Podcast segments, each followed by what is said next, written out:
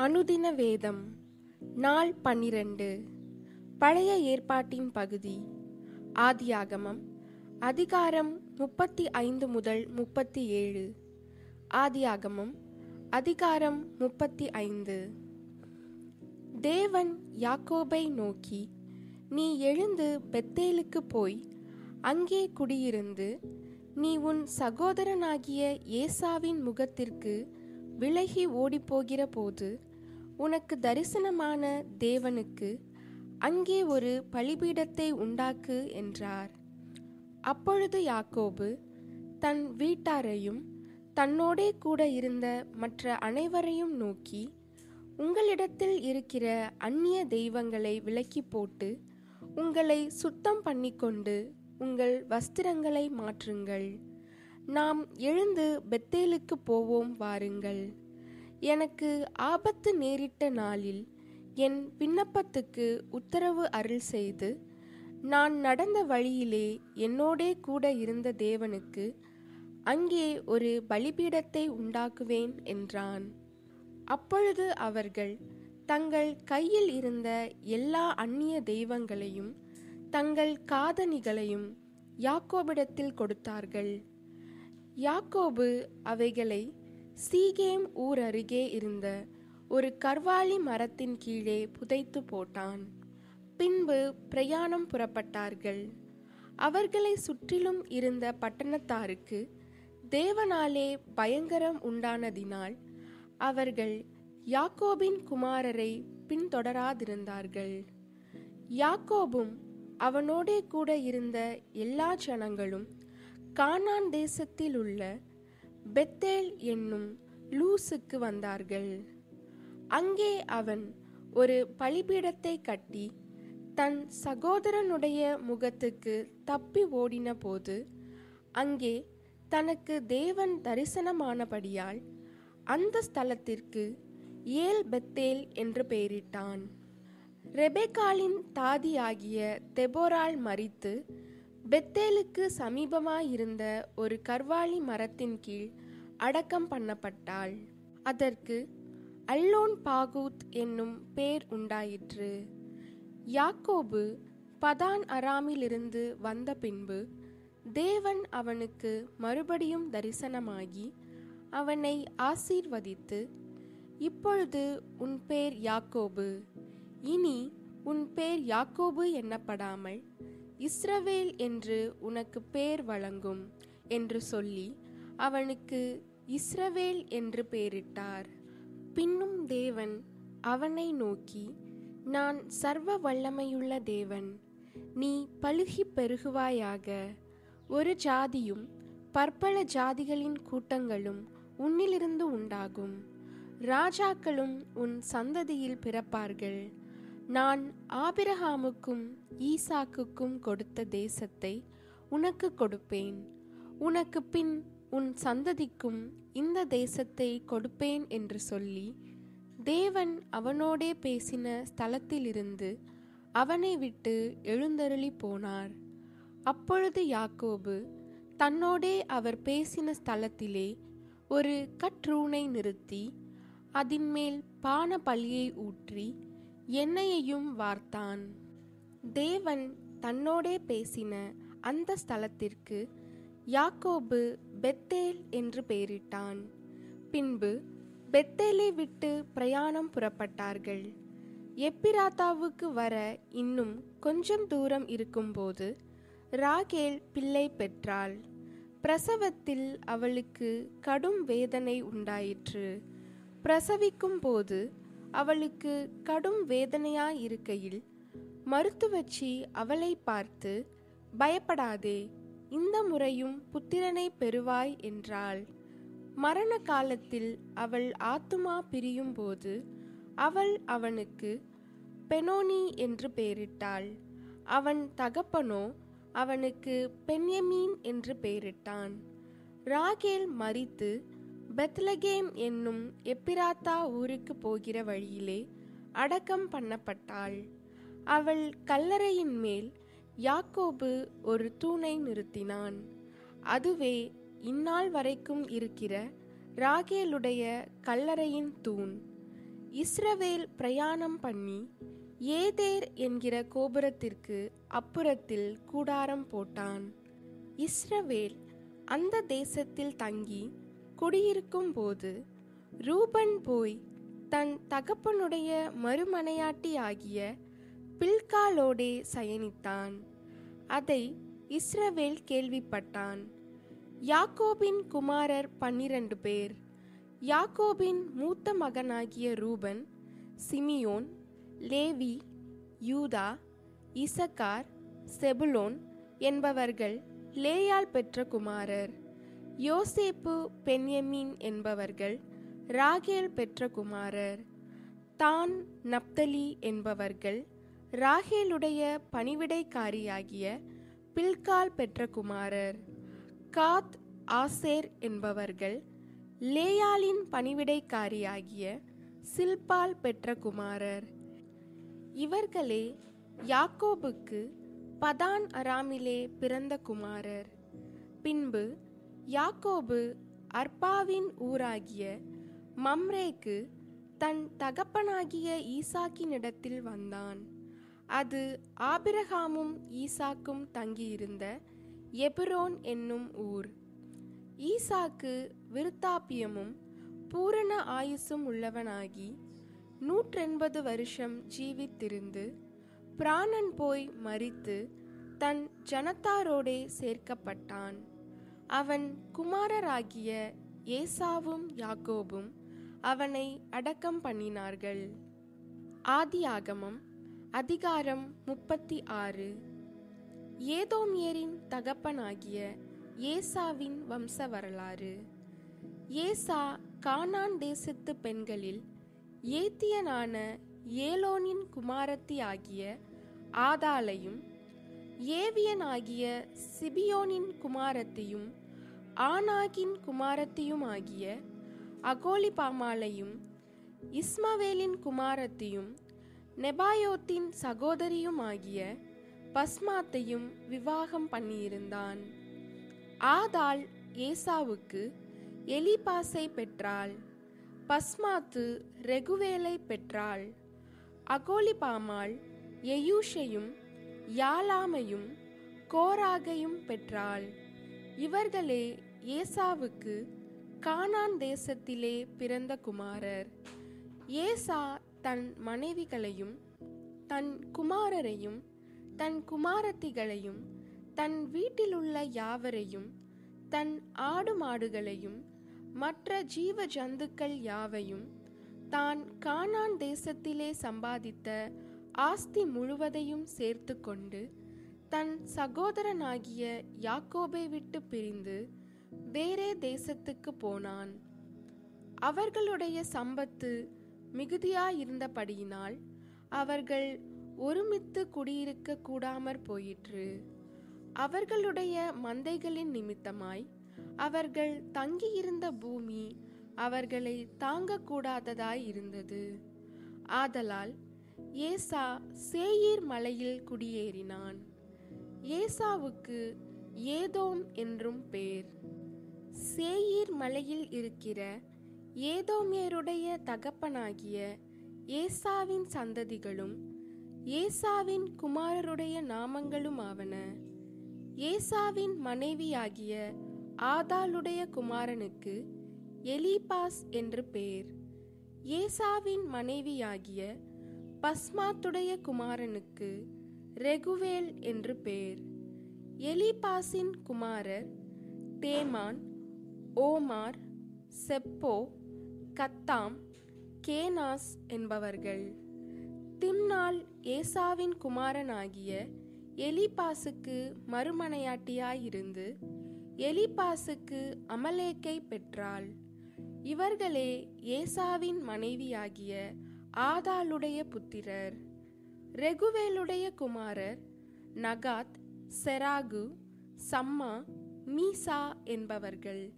இவர்களே ஏசாவின் மனைவியாகிய பஸ்மாத்தின் புத்திரர். சிபியோனின் குமாரத்தியும் ஆனாக்கின் குமாரத்தியுமான அகோலிபாமாள் என்கிற ஏசாவின் மனைவி எயூஷ் யாலாம் கோராகு என்னும் புத்திரரை ஏசாவுக்கு பெற்றாள். ஏசாவின் குமாரரில் தோன்றிய பிரபுக்களாவன ஏசாவுக்கு மூத்த மகனாகிய எலிபாசுடைய குமாரரில் தேமான் பிரபு ஓமார் பிரபு செப்போ பிரபு கேனாஸ் பிரபு கோராகு பிரபு கத்தாம் பிரபு அமலேக்கு பிரபு என்பவர்கள். இவர்கள் ஏதோம் தேசத்தில் எலிபாசின் சந்ததியும் ஆதாளின் குமாரருமாயிருந்த பிரபுக்கள்.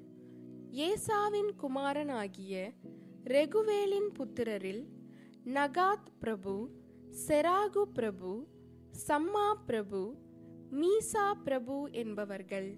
இவர்கள் ஏதோம் தேசத்தில் ரெகுவேலின் சந்ததியும் ஏசாவின் மனைவியாகிய பஸ்மாத்தின் குமாரருமாயிருந்த பிரபுக்கள். ஏசாவின் மனைவியாகிய அகோலிபாமாலின் குமாரர் எயூஷ் பிரபு யாலாம் பிரபு கோராகு பிரபு என்பவர்கள். இவர்கள் ஆனாகின் குமாரத்தியும் ஏசாவுடைய மனைவியுமாகிய அகோலிபாமாலின் சந்ததியாயிருந்த பிரபுக்கள். இவர்களே ஏதோம் என்னும் ஏசாவின் சந்ததி. இவர்களே அவர்களில் இருந்த பிரபுக்கள். அந்த தேசத்தின் குடிகளாகிய ஓரியனான சேயீரின் குமாரர் லோத்தான் சோபால் சிபியோன் ஆனாகு திஷோன் ஏத்சேர் திஷான் என்பவர்கள். இவர்களே ஏதோம் தேசத்தில் சேயீரின் புத்திரராகிய ஓரியருடைய சந்ததியாயிருந்த பிரபுக்கள். லோத்தானுடைய குமாரர் ஓரி ஏமாம் என்பவர்கள். லோத்தானின் சகோதரி திம்னாள் என்பவள். சோபாலின் குமாரர் Alvan Manahath Ebal Shepho Onam என்பவர்கள். சிபியோனின் குமாரர் அயா ஆனாகு என்பவர்கள். வனாந்தரத்திலே தன் தகப்பனாகிய சீபயோனின் கழுதைகளை மேய்க்கையில் கோவேறு கழுதைகளை கண்டுபிடித்த ஆனாகு இவன்தான். ஆனாகின் பிள்ளைகள் திஷோன் அகோலிபாமாள் என்பவர்கள். இந்த அகோலிபாமாள் ஆனாகின் குமாரத்தி. திஷோனுடைய குமாரர் எம்தான் எஸ்பான் இத்தரான் கெரான் என்பவர்கள். ஏத்சேருடைய குமாரர் பில்கான் சகவான் அக்கான் என்பவர்கள். திஷானுடைய குமாரர் ஊட்ஸ் அரான் என்பவர்கள். ஓரியரின் சந்ததியில் தோன்றிய பிரபுக்கள் லோத்தான் பிரபு சோபால் பிரபு சிபியோன் பிரபு ஆனாகு பிரபு திஷோன் பிரபு ஏத்சேர் பிரபு திஷான் பிரபு என்பவர்கள். இவர்களே சேயீர் தேசத்திலே தங்கள் தங்கள் இடங்களில் இருந்த ஓரியர் சந்ததியான பிரபுக்கள். இஸ்ரவேல் புத்திரர் மேல் ராஜாக்கள் அரசாளுகிறதற்கு முன்னே ஏதோம் தேசத்திலே ஆண்ட ராஜாக்கள் ஆவன. பேயோருடைய குமாரனாகிய பேலா ஏதோமிலே அரசாண்டான். அவனுடைய பட்டணத்துக்கு தின்காபா என்று பேர். பேலா மறித்தபின் போஸ்ரா பட்டணத்தானாகிய சேராகுடைய குமாரனாகிய யோபாப் அவன் பட்டத்திற்கு வந்தான். யோபாப் மரித்தபின் தேமானிய தேசத்தானாகிய உஷாம் அவன் பட்டத்திற்கு வந்தான். உஷாம் மரித்தபின் மோவாபின் நாட்டிலே மீதியானியரை முறியடித்த பேதாதின் குமாரனாகிய ஆதாத் அவன் பட்டத்திற்கு வந்தான். அவனுடைய பட்டணத்துக்கு ஆவீத் என்று பெயர். ஆதாத் மரித்தபின் மஸ்ரேக்கா ஊரானாகிய சம்லா அவனுடைய பட்டத்திற்கு வந்தான். சம்லா மரித்தபின் அங்கே இருக்கிற நதிக்கு சமீபமான ரெகபோத் என்னும் ஊரானாகிய சவுல் அவனுடைய பட்டத்திற்கு வந்தான். சவுல் மரித்தபின் அக்போருடைய குமாரனாகிய பாகால் கானான் அவனுடைய பட்டத்திற்கு வந்தான். அக்போருடைய குமாரனாகிய பாகால் கானான் மரித்தபின் ஆதார் அவனுடைய பட்டத்திற்கு வந்தான். அவனுடைய பட்டணத்துக்கு பாகு என்று பேர். அவன் மனைவியின் பேர் மெகேதபேல். அவள் மத்ரேத்துடைய குமாரத்தியும் மேசகாவின் குமாரத்தியுமாய் இருந்தாள்.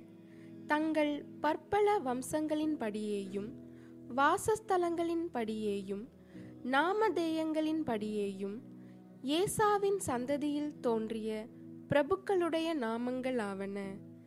திம்னா பிரபு அல்வா பிரபு ஏதேத் பிரபு அகோலிபாமா பிரபு ஏலா பிரபு பினோன் பிரபு கேனாஸ் பிரபு தேமான் பிரபு மிப்சார் பிரபு மக்தியேல் பிரபு ஈராம் பிரபு. இவர்களே தங்கள் சொந்தமான தேசத்திலே பற்பல இடங்களில் குடியிருந்த ஏதோம் சந்ததி பிரபுக்கள். இந்த ஏதோமியருக்கு தகப்பன் ஏசா. ஆதியாகமம் அதிகாரம் முப்பத்தி ஏழு. யாக்கோபு தன் தகப்பன் தங்கியிருந்த கானான் தேசத்திலே குடியிருந்தான். யாக்கோபுடைய சந்ததியின் வரலாறு. யோசேப்பு பதினேழு வயதிலே தன் சகோதரருடனே ஆடுகளை மேய்த்து கொண்டிருந்தான். அந்த இளைஞன் பில்கால் சில்பால் என்னும் தன் தகப்பனுடைய மறுமனையாட்டிகளின் குமாரரோடே இருந்து அவர்களுடைய துன்மார்க்கத்தை தன் தகப்பனுக்கு சொல்லி வருவான். இஸ்ரவேலின் முதிர் வயதிலே யோசேப்பு தனக்கு பிறந்ததினால் இஸ்ரவேல் தன் குமாரர் எல்லாரிலும் அவனை அதிகமாய் நேசித்து அவனுக்கு பல வருணமான அங்கியை செய்வித்தான். அவனுடைய சகோதரர் எல்லாரிலும் அவனை தங்கள் தகப்பன் அதிகமாய் நேசிக்கிறதை அவன் சகோதரர் கண்டபோது அவனோடே பச்சமாய் பேசாமல் அவனை பகைத்தார்கள். யோசேப்பு ஒரு சொப்பனம் கண்டு அதை தன் சகோதரருக்கு அறிவித்தான். அதிநிமித்தம் அவனை இன்னும் அதிகமாய் பகைத்தார்கள். அவன் அவர்களை நோக்கி நான் கண்ட சொப்பனத்தை கேளுங்கள். நாம் வயலில் அறுத்த அரிகளை கட்டிக்கொண்டிருந்தோம் அப்பொழுது என்னுடைய அரிக்கட்டு நிமிர்ந்திருந்தது. உங்கள் அரிக்கட்டுகள் என் அரிக்கட்டை சுற்றி வணங்கி நின்றது என்றான். அப்பொழுது அவன் சகோதரர் அவனை பார்த்து நீ எங்கள் மேல் துரைத்தனம் பண்ணுவாயோ?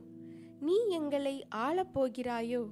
என்று சொல்லி அவனை அவன் சொப்பனங்களின் நிமித்தமும் அவன் வார்த்தைகளின் நிமித்தமும் இன்னும் அதிகமாய் பகைத்தார்கள். அவன் வேறொரு சொப்பனம் கண்டு தன் சகோதரரை நோக்கி நான் இன்னும் ஒரு சொப்பனத்தை கண்டேன். சூரியனும் சந்திரனும் பதினோரு நட்சத்திரங்களும் என்னை வணங்கினது என்றான். இதை அவன் தன் தகப்பனுக்கும் தன் சகோதரருக்கும் சொன்னபோது அவன் தகப்பன் அவனை பார்த்து நீ கண்ட இந்த சொப்பனம் என்ன? நானும் உன் தாயாரும் உன் சகோதரரும் தரை மட்டும் குனிந்து உன்னை வணங்க வருவோமோ? என்று அவனை கடிந்து கொண்டான். அவன் சகோதரர் அவன் மேல் பொறாமை கொண்டார்கள். அவன் தகப்பனோ அவன் சொன்னதை மனதிலே வைத்து கொண்டான் பின்பு அவன் சகோதரர் சீகேமிலே தங்கள் தகப்பனுடைய ஆடுகளை மேய்க்கப் போனார்கள். அப்பொழுது இஸ்ரவேல் யோசேப்பை நோக்கி உன் சகோதரர் சீகேமிலே ஆடுகளை மேய்க்கிறார்கள் அல்லவா? உன்னை அவர்களிடத்துக்கு அனுப்பப் போகிறேன் வா என்றான். அவன் இதோ போகிறேன் என்றான். அப்பொழுது அவன் நீ போய் உன் சகோதரருடைய சேமம் எப்படி என்றும் ஆடுகள் எப்படி இருக்கிறது என்றும் பார்த்து எனக்கு மறு செய்தி கொண்டு வா என்று அவனுக்கு சொல்லி எபிரோன் பள்ளத்தாக்கிலே இருந்து அவனை அனுப்பினான். அந்தபடியே அவன் சீகேமுக்கு போனான். அப்பொழுது ஒரு மனிதன் அவன் வெளியிலே வழி தப்பி திரிகிறதைக் கண்டு என்ன தேடுகிறாய்? என்று அவனை கேட்டான். அதற்கு அவன் என் சகோதரரை தேடுகிறேன். அவர்கள் எங்கே ஆடு மேய்க்கிறார்கள்? சொல்லும் என்றான். அந்த மனிதன் அவர்கள் இவ்விடத்திலிருந்து போய்விட்டார்கள். தோத்தானுக்கு போவோம் என்று அவர்கள் சொல்ல கேட்டேன் என்றான். அப்பொழுது யோசேப்பு தன் சகோதரரை தொடர்ந்து போய் அவர்களை தோத்தானிலே கண்டுபிடித்தான். அவர்கள் அவனை தூரத்தில் வரக்கண்டு அவன் தங்களுக்கு சமீபமாய் வரும் முன்னே அவனை கொலை செய்யும்படி சதி யோசனை பண்ணி ஒருவரை ஒருவர் நோக்கி இதோ சொப்பனக்காரன் வருகிறான். நாம் அவனை கொன்று இந்த குழிகள் ஒன்றிலே அவனை போட்டு ஒரு துஷ்ட மிருகம் அவனை பச்சித்தது என்று சொல்லுவோம் வாருங்கள். அவனுடைய சொப்பனங்கள் எப்படி முடியும் பார்ப்போம் என்றார்கள்.